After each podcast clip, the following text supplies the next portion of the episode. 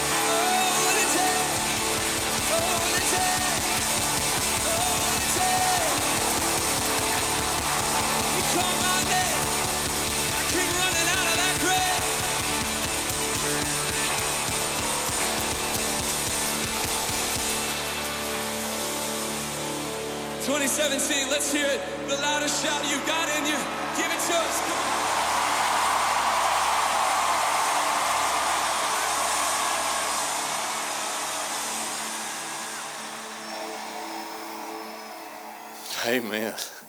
Wow. The one we worship is the one who can make things happen that we can't make happen. Amen. Good morning. Good morning. Um, we're going to be on page 646 of the church's Bible, really close to the middle of the book. Uh, 646, Psalm 42. A real quick uh, reminder we're praying for Jesse, Sandra's dad. Been in hospital for a couple of days, or went in yesterday. Yes. Swelling and all that fluid and so they're getting some of that fluid off of him, and so doing better today. That's awesome. And Linda's still struggling with her foot. Her foot is still hurting her. She went to the doctor this week, and I think they tried some things, and she's still struggling with that foot that she had surgery on. So we'll pray for Linda this week as well. We're going to be in Psalm 42, verses 1 through 5.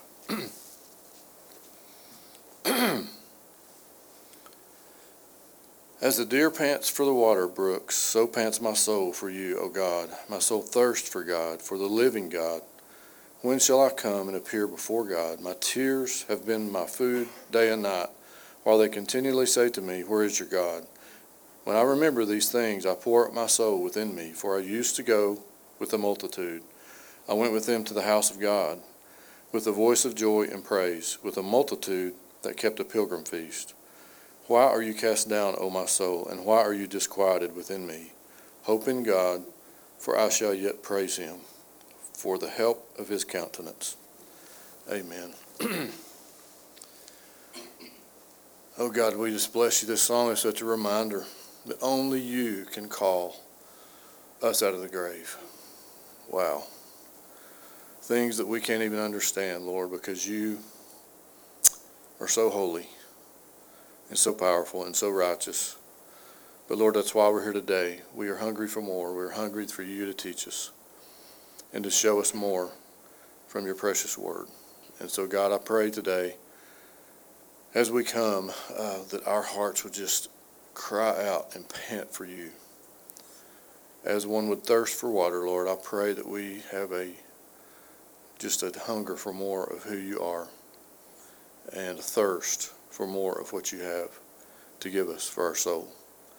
We bless you today. We pray for these, these requests today. I, I thank you for already answering our prayer and giving um, Jesse some relief today.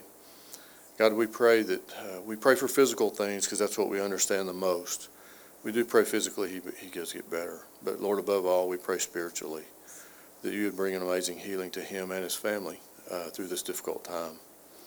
So uh, we also lift Linda up to you, Lord, as well. Lord, we know uh, she's hurting. We pray, Lord, that you would help her with this pain. But God, I pray that she would feel your presence in her spirit and that she would be renewed by seeing your presence and feeling your presence in her life. Uh, Lord, we know it's not just about what we see in this world. It's about what we can learn from you and what your spirit will reveal and show us each day. Lord, we just we beg and plead with you as we pant for this water, Lord, this picture, that we pray your spirit would be here today and that you would join us and that you would teach our hearts. Lord, help us to open our hearts to understand things that we're not capable of understanding without your Spirit. Help us to get it. Help us to have ears to hear what you're saying and eyes to see as we as we first come and give you all praise and glory for the amazing God you are. We lift these prayer requests up to you. We, we pray for others that are traveling and gone. Pray you continue to bless them. Um, with rest and relaxation and safe travel and God and safety in these times. Pray God that you would be with, with all those that are not here today. You know where they are and you know their needs. We trust. In your holy name, Jesus, we lift all this up. Amen.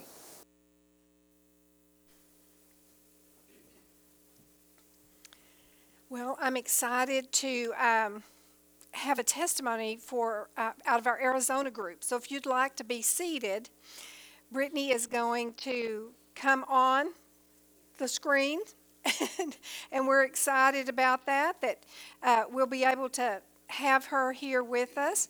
And uh, so she's going to give a testimony over some things that she's been concerned with uh, over the last few months as they've been working through some different places. So um, I know you'll be blessed by her testimony.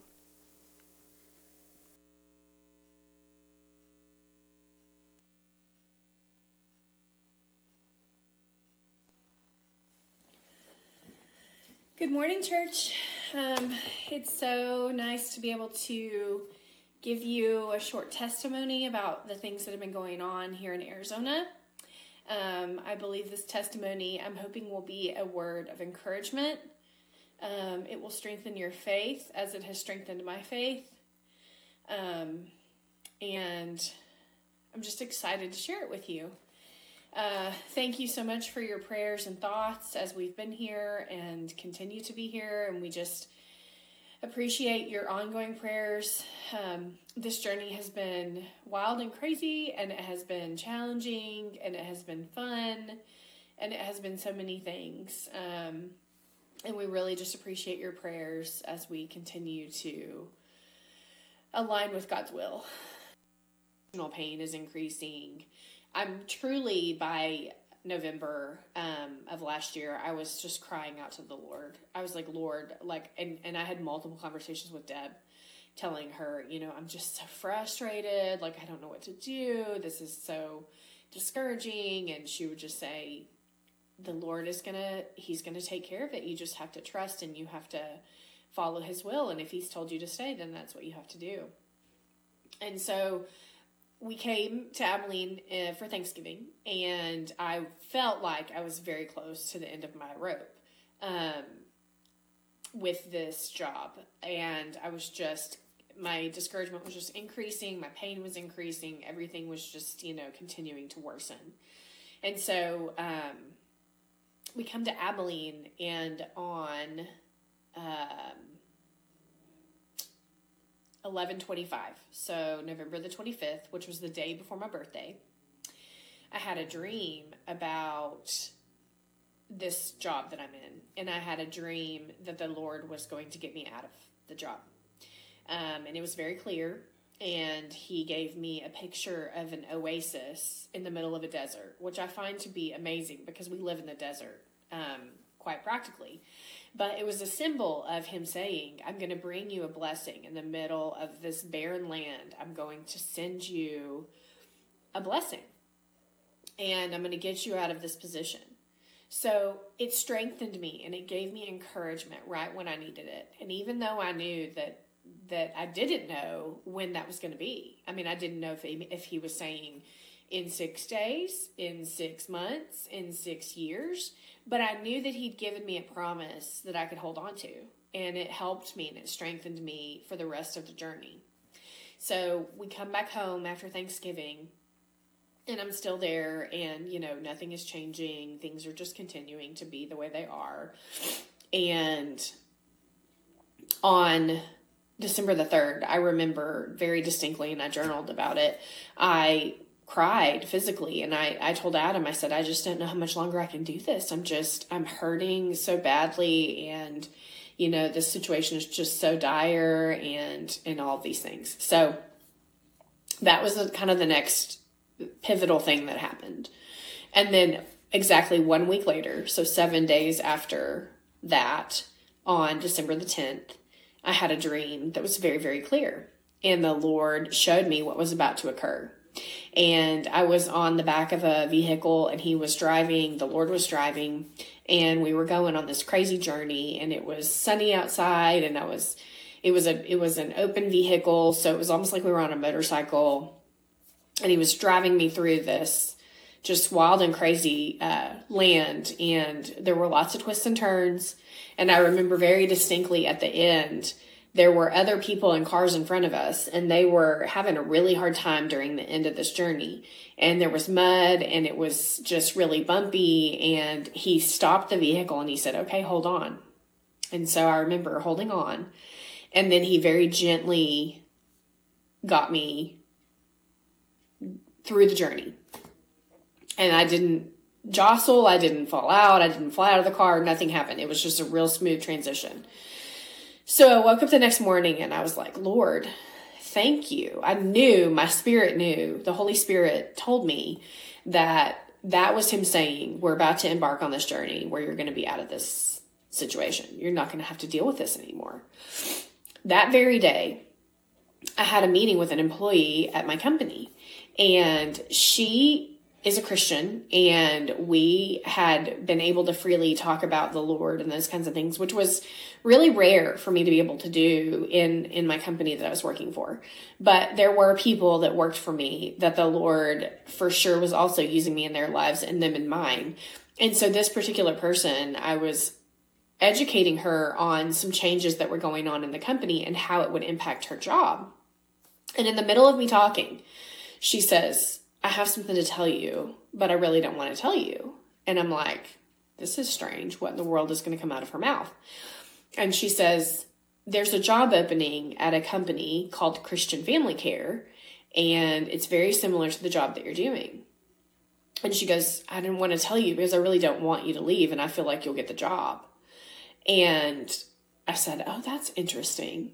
So I had this dream, right, the night before, and then this happens and it's really out of the blue.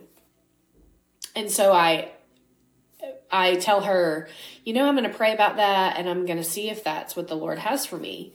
Um, and so I immediately called Deb and I said, Hey, like, I want to tell you, these are the dreams I've had. And I told her about the first dream and I told her about the second dream. And then I told her what happened. And she said, Brittany, I don't really know what more um, confirmation you need. It seems to me like that's the Lord giving you confirmation that you should apply for the job. And she said, if, if he doesn't want you to have the job, then he'll shut it down and you won't get it.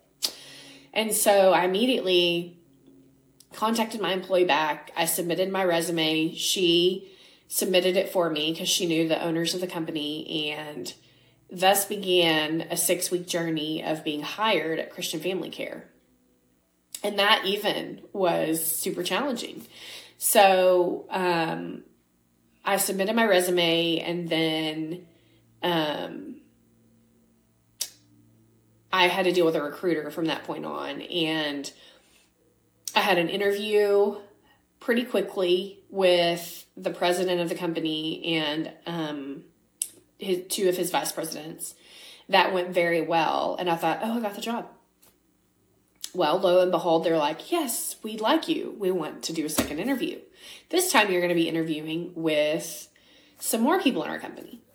So, um, you know, another week goes by and I have another interview. And this process of interviewing went on for six weeks. I had five total interviews. And each time I would have an interview, I'd think, oh, I'm going to get the job today. And each time I would think that, they would say, no, we want to interview you again. And so I was trying so hard not to be disheartened, but I also knew what the Lord had said. And I really believed I was going to get this job. I really did. I believed that this was the job that the Lord had set aside for me. And um, at the same time, you know, there were moments where my faith was weak, and I would think, like, okay, maybe I'm wrong. Maybe I'm not good enough for this job. Maybe it's not the job the Lord has. Maybe maybe I'm wrong. Maybe I didn't hear correctly. And Satan tries to come in and deceive us, right? And he tries to make us question what the Lord has told us and what he's promised us. All of this is also lining up with my ownership in my current company because you know, just because I leave the company as an employee doesn't mean that my ownership is gone. I would still have to own part of the company. And I knew that the Lord, if He was going to move me on, I felt very confident that He wanted me to have nothing to do with the company moving forward because I knew what was going on there and I knew that things were happening that were not good and that were not right and were not, not of the Lord and that He would not want me to be a part of it. And so I just knew that the Lord was going to clean all that up. He was going to get me not only out of the company as an employee, but also out of the company as an owner. And he did. But it required that I had to be patient through that six week time because he was lining up everything else that needed to occur for me to not have an ownership stake in that company anymore. And it all lined up perfectly. And so, uh, not last Monday, but the Monday before, um, I am no longer an owner of this company, and I was able to give my 30 day resignation a month ago, and the transition was as smooth as it was in my dream. It looked like it was going to be very rocky. It looked like it was going to be real scary, and it wasn't. The Lord just got me right out of it, and there was no problem at all. And so I just say all of this to you to say, be encouraged Ask the Lord for guidance in your life. Ask Him everything that you want Him to direct you on. He will direct you and He will give you an answer. And when you ask, ask expecting an answer. Not that He has to give you an answer, but I say that because we have to have the faith that the Lord will guide us and will show us the things that He wants us to see.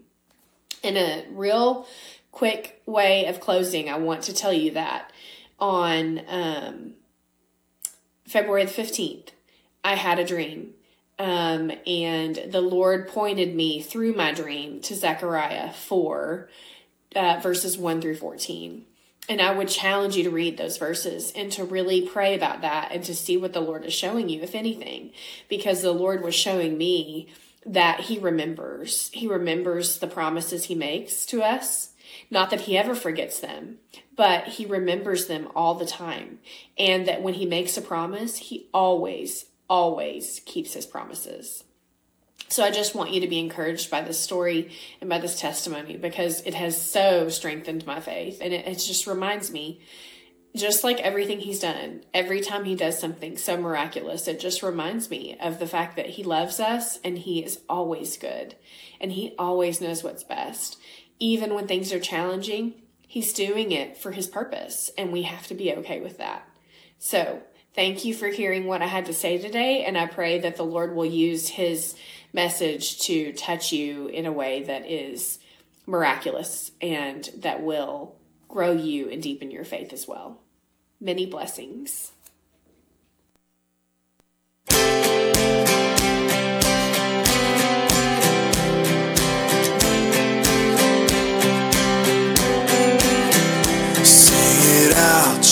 Loud, cover all the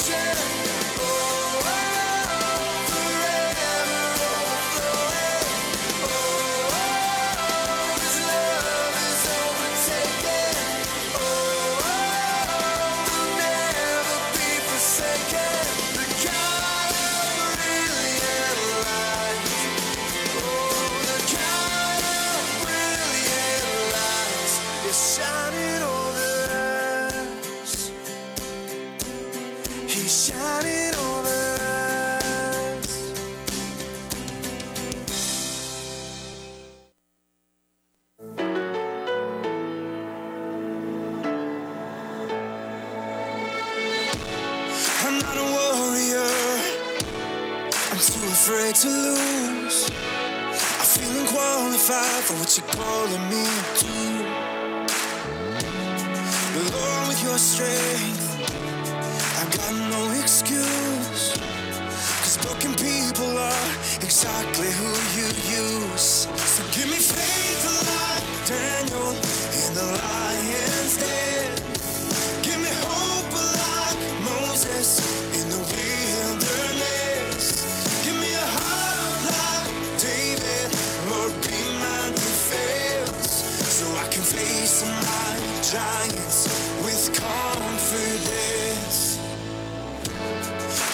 Shepherd boy and made him a king. So I'm gonna trust you and give you everything.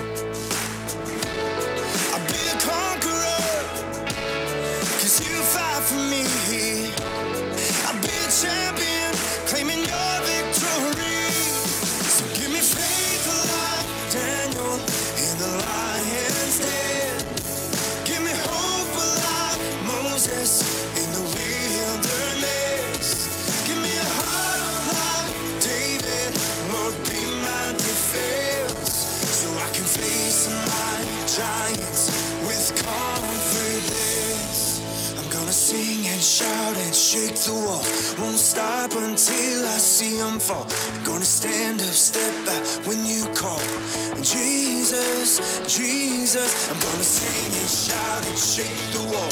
Won't stop until I see them fall. I'm gonna stand up, step back when you call. Jesus, give me faith like Daniel in the lion's den. Give me hope like Moses in the wilderness. Give me a heart like David, Lord, be my defense. So I can face my giants with confidence. Yeah! Give me faith like Daniel in the lion's den.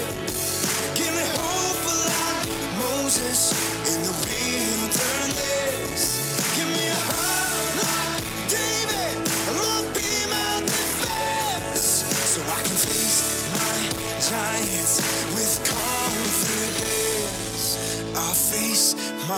Giants with confidence.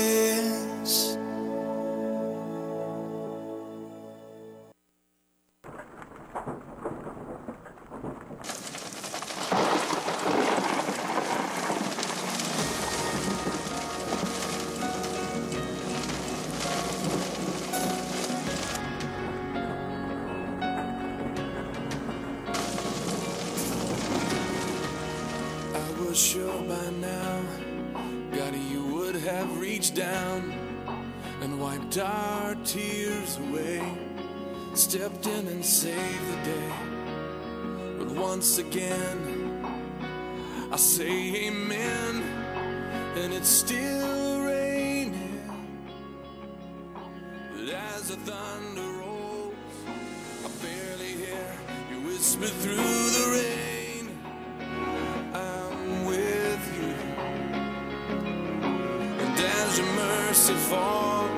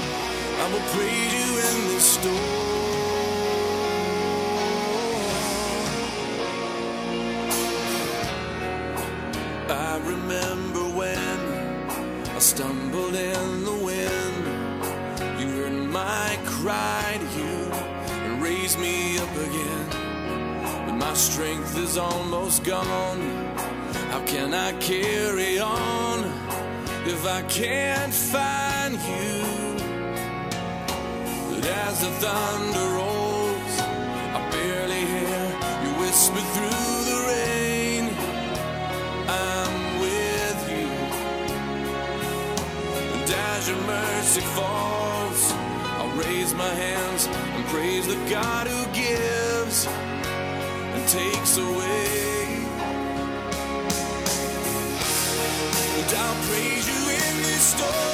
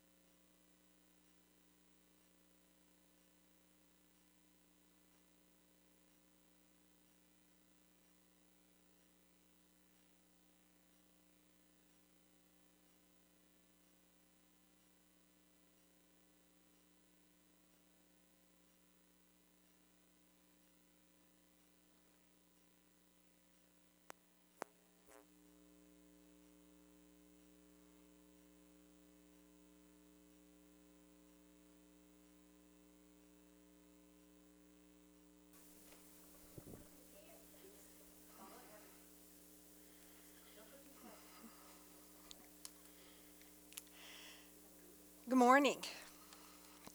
Good morning. Well, over the past few weeks, we've been studying in the book of John, but um, starting last week, last Sunday, the God began to take me somewhere else. So our message today is not going to be in the book of John, but if you'll turn with me in your Bibles to page 646, we are going to be in Psalms 42 today. And um, you know, it's really important when we come to this time of worship to be able to understand what we're singing and to join in with the words that are being sung. And I know that we've taught many times about uh, things that we align with and things that we don't align with. And so I'm always very conscious about the words that we're singing. So last week we sang a song that we've sung several times. It's called Waterfall by Charity Gayle. And uh, every time I would sing that song, I would be a little unsure. There were things I was sure about, but there was things I was unsure about. And um, so as we left last week, the Lord began to talk to me, and He said, It's important that you know what you're aligning with when you're singing these songs. He said, So I want you to study about this place of this song called Waterfall. So I tried to look up. I thought, well, the simplest thing would be look up and see what she says that she's writing this song about. and there's nothing out there that I could find. So now I was at the Lord's mercy to lead me to what He wanted me to hear and understand about this song. So we're going to have a teaching over this, and then the song that we'll play is going to be Waterfall. And I pray that it will have a much deeper and different meaning to you today. So, um, the Lord led me when I began to look up the word waterfall. There, it's not in the Bible very often. In fact, there's only two times, and one time is in this place of Psalms 42. The other one is actually not used the word waterfall, but gutter. And so, um, this is the place the Lord has led me to understand. So, Bill read this for us, but I want to take this and work through each verse as, as we start to look at this, you may see that right above the verse, it actually has a little uh, explanation. It says, To the chief musician, a contemplation of the sons of Korah. So the sons of Korah were actually out of the Levitical family, and they were singers in the temple. So they were musicians, and they're writing this.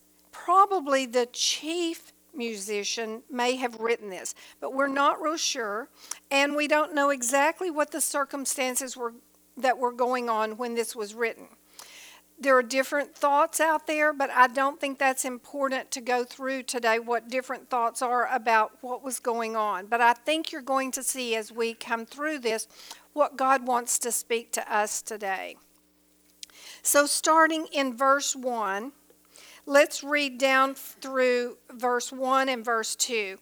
As the deer pants for the water brooks, so pants my soul for you, O God. My soul thirsts for God, the living God. When shall I come and appear before God? So, the place that God began to show me started right here in the beginning.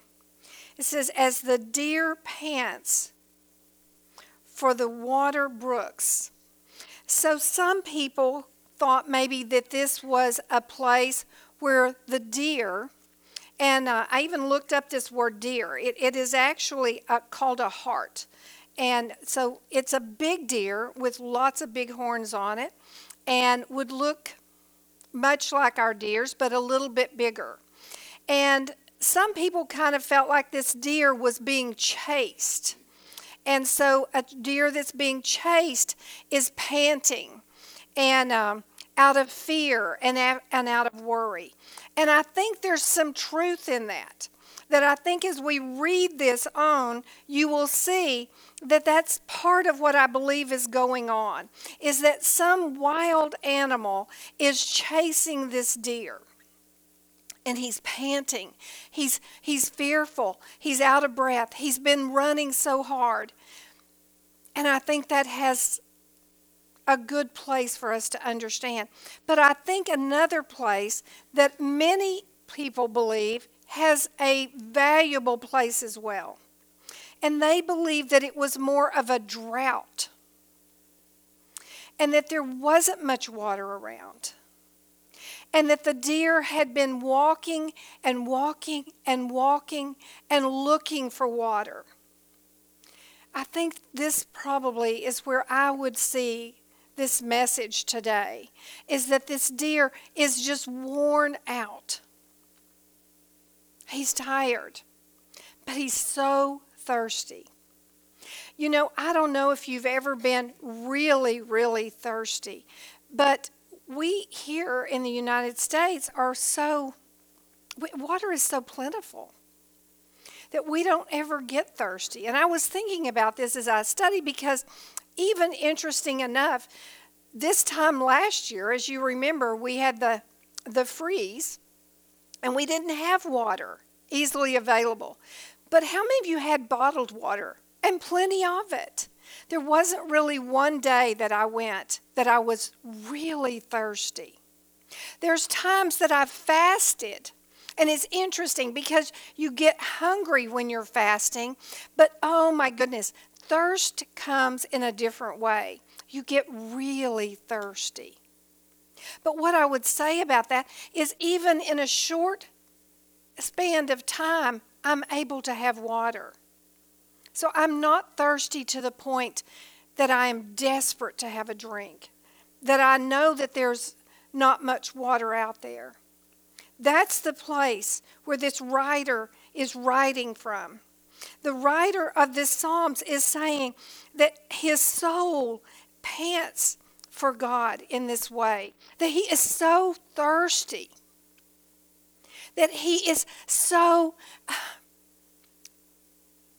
so dry, so empty, that he needs God to meet him right here. So I see this place, and it says, As the deer pants for the water brooks, so pants my soul for you, O God. So I see that he is a man that may have known God in a deep way, but he's in a drought. He's in a difficult time. And I think sometimes we find ourselves there. We're going through difficult situations. The world is after us and things are chasing us. But even beyond that, we find ourselves in a drought from the pressure, I mean, from the release that God can bring from the pressures of this world. I think that's where He is. Verse 2 says, My soul thirsts for God, for the living God. When shall I come and appear before him? So he's saying again, he's saying, My thought my soul is so thirsty for you, Lord. I think I've been there many times in my life when I was so thirsty, when I needed a touch from God. There's situations going on and I think that is true with each one of us, even here today, that things are happening in our lives that each other may not know about, but you know about them. and your soul is thirsty. thirsty for the Lord, thirsty for God. But he says, When shall I come and appear before you? I think he's longing that God would call him to this place where he can appear before him where he can be in fellowship with God. But he's, he's longing for this place. Verse 3 says, My tears have been my food day and night, while they continually say to me, Where is your God? He says, My tears have been my food. In other words, have you ever been so desperate for God, so hurting, so challenged by the things that are going on in your life that really you didn't want to eat. You just needed God to meet with you. You had things that were after you. You had things that were burdening you, and you're dry. You need God's touch. He says, My tears, that's all I'm eating. They're my food because I just need to hear. But in the same sense, as he's in this desperate place, his mind, is speaking to him things that are not truth. And his mind speaks out and it says, Where is your God? In this difficult situation, in this place where you're crying out, in the place where you need an answer so desperately, ah, where is your God? Have you ever been in that place where you're asking the Lord for something, but your mind goes, Well, I don't know if God's going to answer me or not. I don't know if He hears my cry. I don't know where He is. These little voices that come into our head. That's what's going on here. But the writer of this psalm is battling back and forth between those places. And he comes in verse 4 and he says, When I remember these things, I pour out my soul within me. For I used to go with the multitude. I went with them to the house of God with the voice of joy and praise, with a multitude that kept a pilgrim feast. He says, Oh, I'm in such a desperate place, but I remember. Oh, I remember the time when I would go to the temple, I would go to church. would you grab me a drink? Thank you. I would go to the church. I would go to the temple. I would go to the place with my fellow believers and I would praise and I would be joyful. He says, I remember the time that I, I, I, joined in with the multitude and kept the pilgrim feast. And as I was reading this, I thought about the joy that we come together to celebrate God's feast. Thank you very much.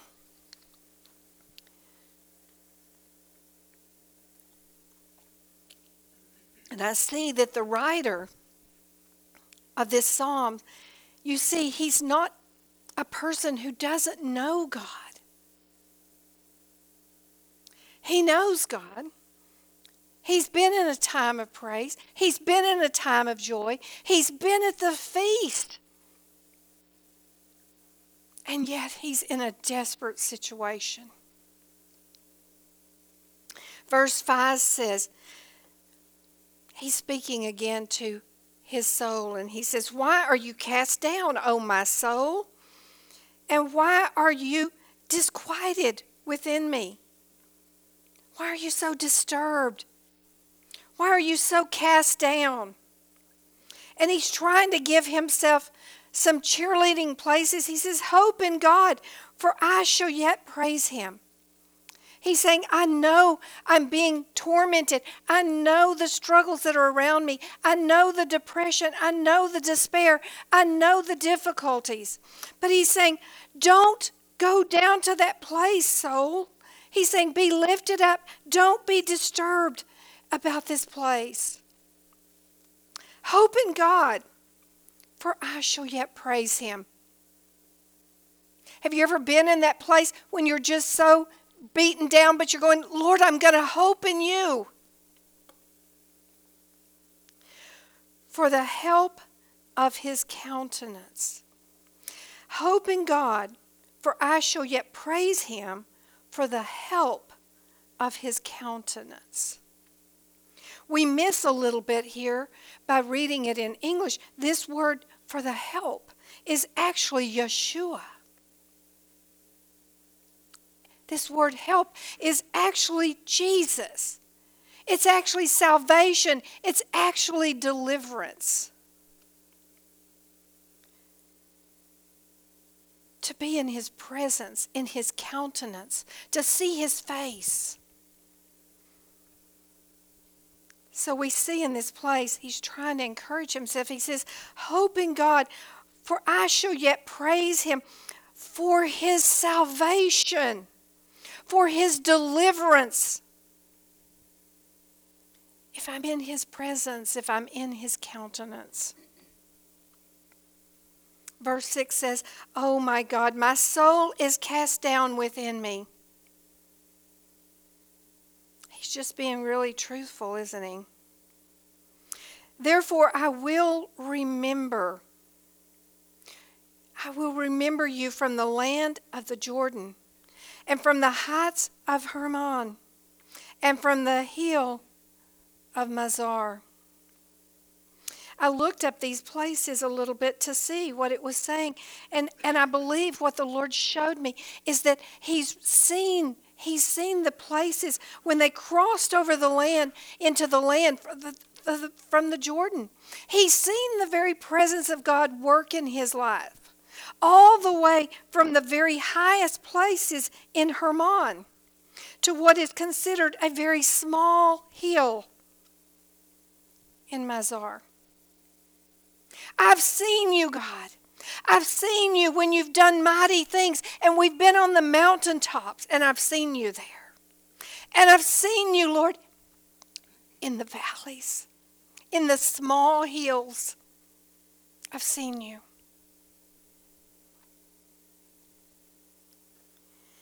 Verse 7 says, Deep calls unto deep at the noise of your waterfalls. Deep calls unto deep. I believe the Lord began to show me that the deep places we're in, the places that bring chaos and destruction and darkness, calls out into the deep places of the Lord. I want to give you a couple of scriptures to look at. Turn with me. Leave your marker here so that we'll come back to this. And turn with me to 1 Corinthians on page 1312.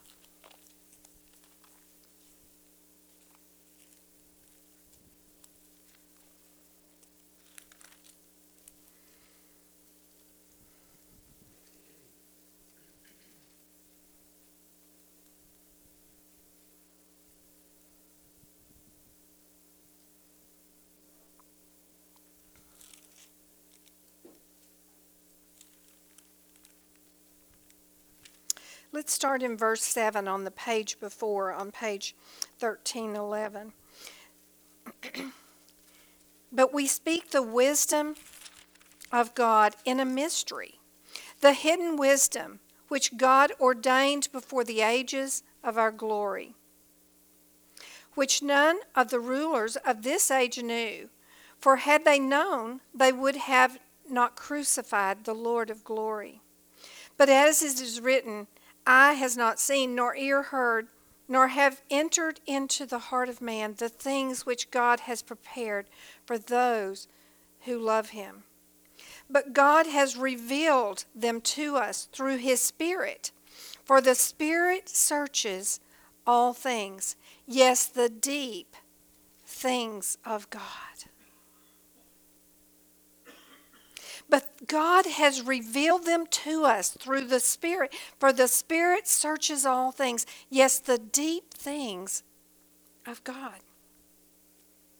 The deep places, the deep understanding, His wisdom that is beyond what we know. Turn with me to Jeremiah uh, 33. It's on page 912.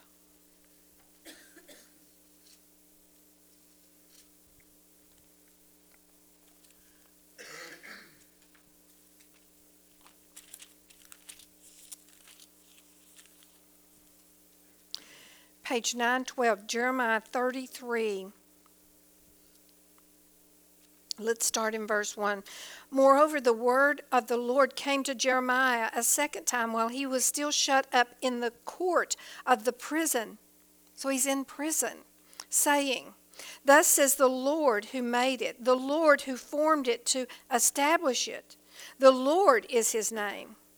Call to me, and I will answer you and show you great and mighty things that you do not know. The deep things that God wants to show us in difficult times. Turn with me to one of my favorite Psalms, Psalms 91. It's on page 684.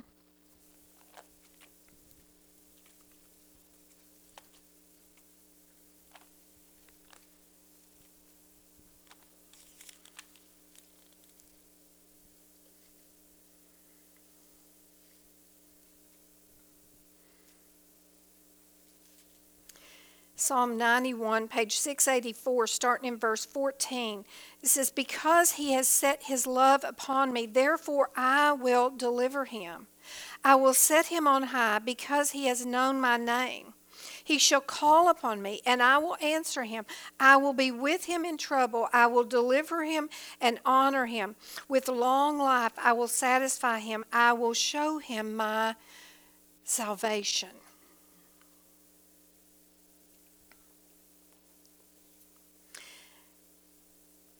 And let's turn to Romans 11:33, page 1305.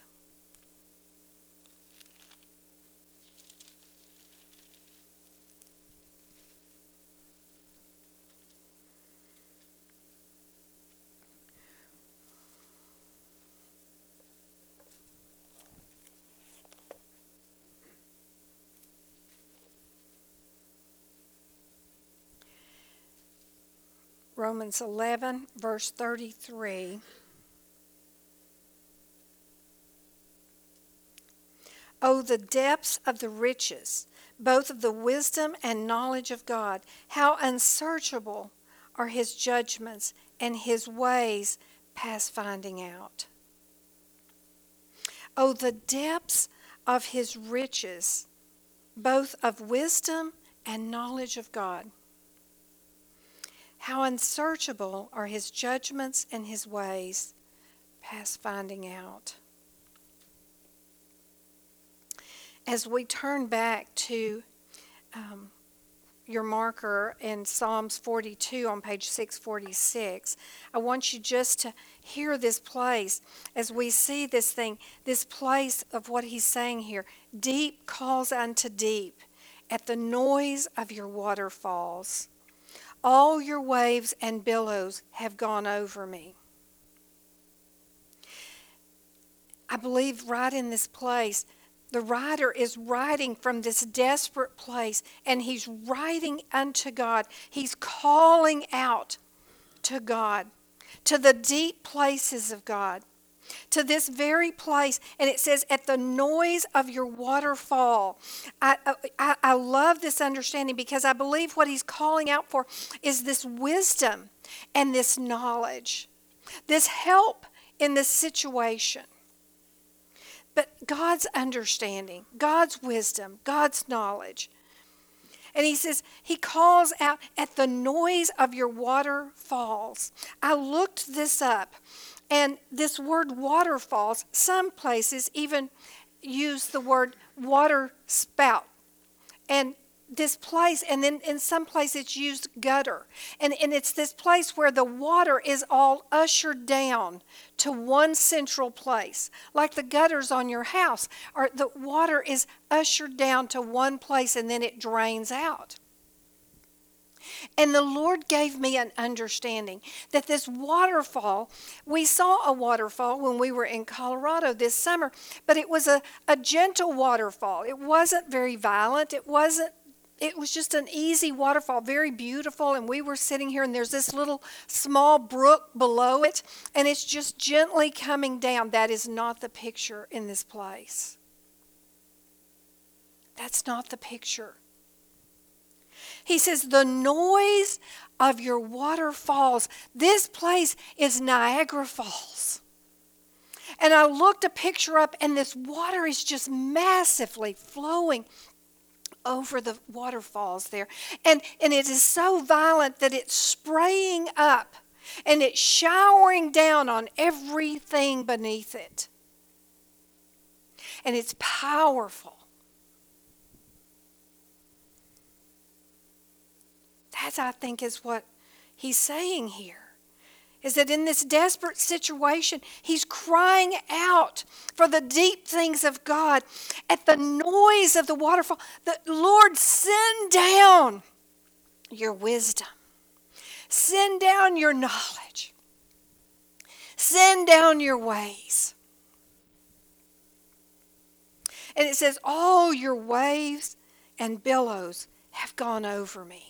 So I just thought about this place where this waterfall, this water is just gushing down. And this person is down here allowing it to just engulf him. It's just pounding him. That's what he's wanting. You see, he's calling out. He's screaming out. He's saying, This is what I need from you. I need in this desperate place for everything to fall on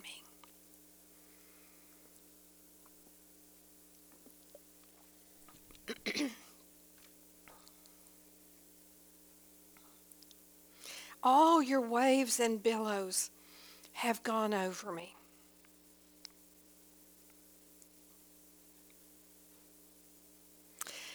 The Lord will command his loving kindness in the daytime. And in the night, his song shall be with me, a prayer to the God of my life. He's talking to himself. He's reminding himself right here of who God is. The Lord will command his loving kindness in the daytime. He says, There'll be a day, there'll be a time where God, the Lord, will command his loving kindness. And in the night, his song shall be with me. He's going to be with me in the dark times. He's going to be with me. And he's, he's saying, This is my prayer to the God of my life. Verse 9 says, I will say to God, my rock. He says, I will say to God, my rock, why have you forgotten me?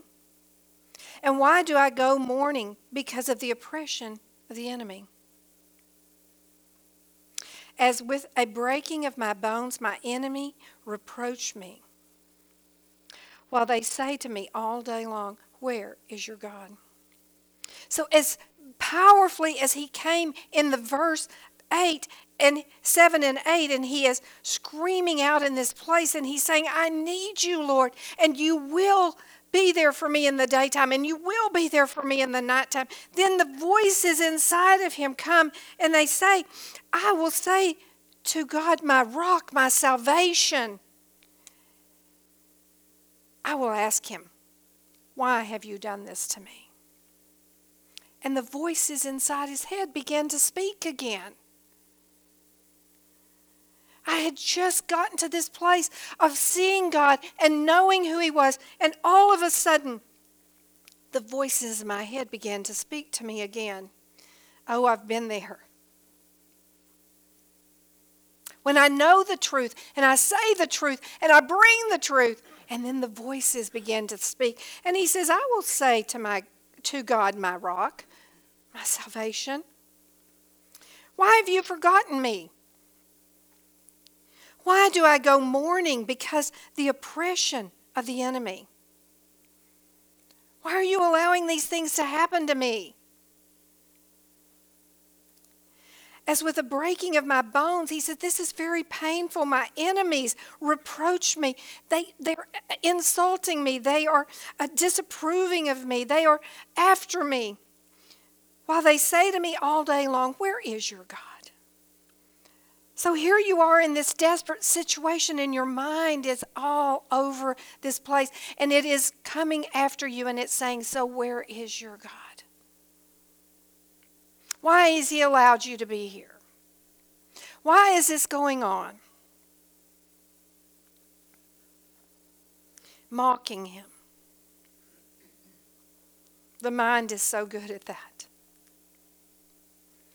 Verse 11.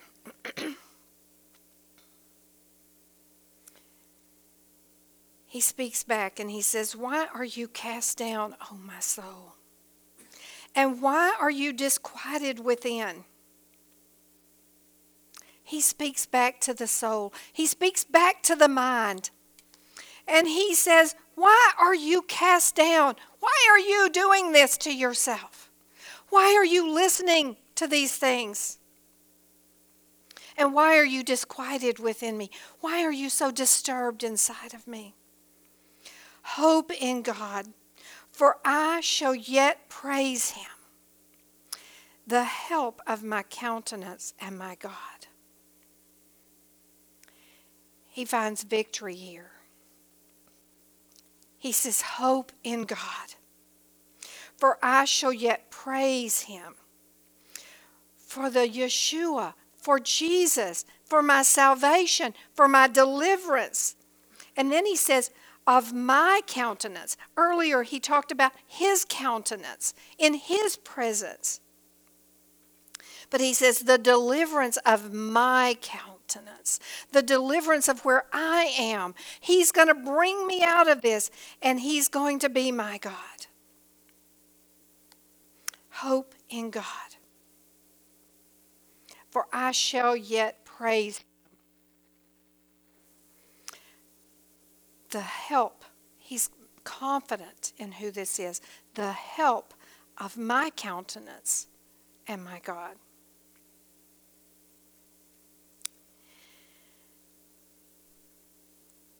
As I read through this, I saw this place where this person in the deepest places needs the greatest things that only come from the Lord.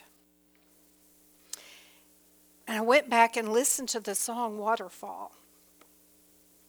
And I believe that's where she's writing from. It starts off, it says, I heard of a river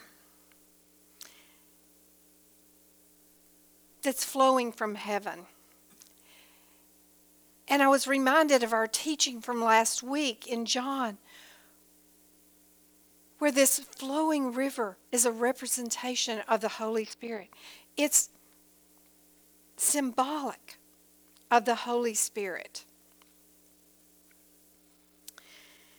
And she said, I've heard of a, a river flowing from heaven, the Holy Spirit. And all who are thirsty will thirst no more. She wants a drink of this river. She says, I wonder if I can drink from this fountain. The least of 10,000 I come. I believe she's in this place. And she's writing this place, and she says, I need a drink from this fountain. I've heard about this river. I've heard that people who drink of this, that they're not thirsty anymore. I need this drink. She says, I'm the least of 10,000? Do I even qualify to have a drink? She says, Here at the waterfall, I stand in awe. At the waterfall, crying out to the, for the deep things of God, the noise of the waterfall to come crashing down on her. She says, Here at the waterfall, I stand in awe. I thought, yeah, I see this. The deep things of God. I desire them so desperately. I'm so thirsty. She's saying, I need a drink. I'm this place where this deer is. I'm panting. I'm desperate for the things of God. So I'm meeting him. And where am I going to meet him? At the waterfall. I need his wisdom. I need his knowledge. I need his ways. I need his guidance. I need it to come crashing down like billows that would fall on me. She says, under the rock. Under the rock. Jesus. She says, I'm here. I'm under you, Jesus. I need these places, and I'm standing right here under you, under the cross, she says. And then she says, where mercy and pardon, where mercy and pardon pour out. She says, Oh Lord, I'm the least of 10,000. But I'm coming in under you. Because your mercy. She says, My unforgiveness. She says, My unforgiveness is like a sea. She says, I'm in a sea of unforgiveness, in this place where mercy and unforgiveness and your love rains down in this waterfall crashing down upon her. And then she says, Everything lives where the water runs. If I can get to the waterfall, if I can cry out to God for the deep things, He'll meet me right there at the waterfall, and that's where it'll pour off. And that's where it will all come flooding in and come down and pour over me. And then everything will live. Right there, I'll find life. I want to close with the scripture that we looked at last week. It's Ezekiel 47, it's on page 1015.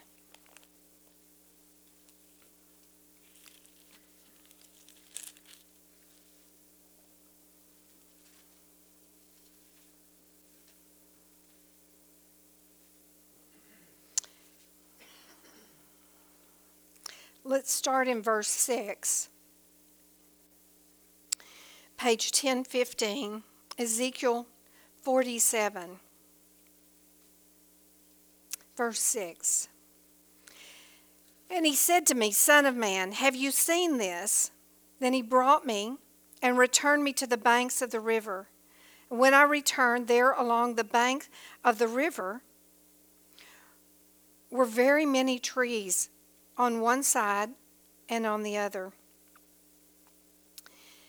And he said to me, This water flows towards the eastern region, goes down into the valley, and enters the sea.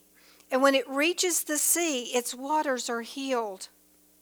And it shall be that everything that moves, wherever the river goes, will live. There will be a great multitude of fish because these waters go there. For they will be healed, and everything will live wherever the river goes. You see, Psalm 42 starts out with a desperate situation, I believe. A man writing the Psalms is in a desperate place. The world is after him. It's chasing him. There are irrita- there, irritations, no. There are uh, tormenting spirits. There are problems. There are sickness. There's disease. There is frustration. There's uh, all kinds of the battles that we face in this world. And they're after him. And he's battling in his mind back and forth and they're tormenting him and they're saying, Where is your God? But he gets to the place where his hope is truly in Yeshua, in salvation, in deliverance. In this place where when he finds himself in the river, in the waterfall, in the depths of what God has for him, there's life. There is life. It's far more than just freedom, it's life. So I pray that if you are struggling today, if you are in this place, I pray that you would come to the waterfall. That the depths of God's wisdom his knowledge, His love, His mercy will fall on you. And you will find yourself in a sea of forgiveness.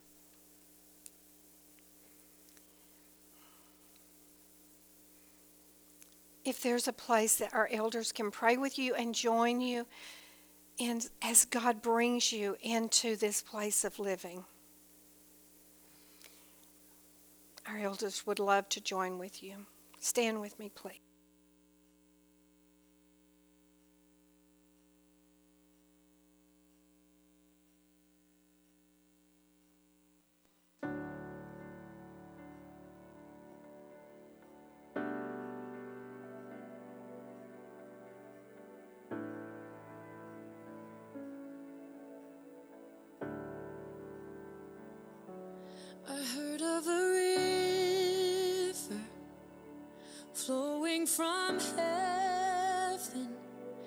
all who are thirsty would thirst no more.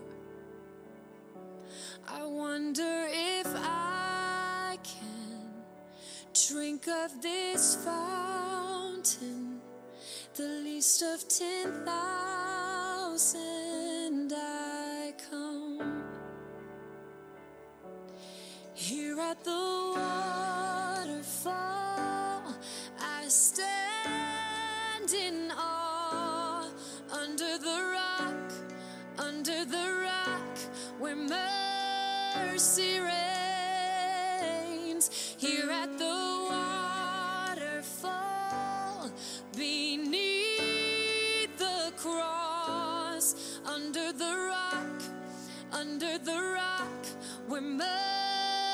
See.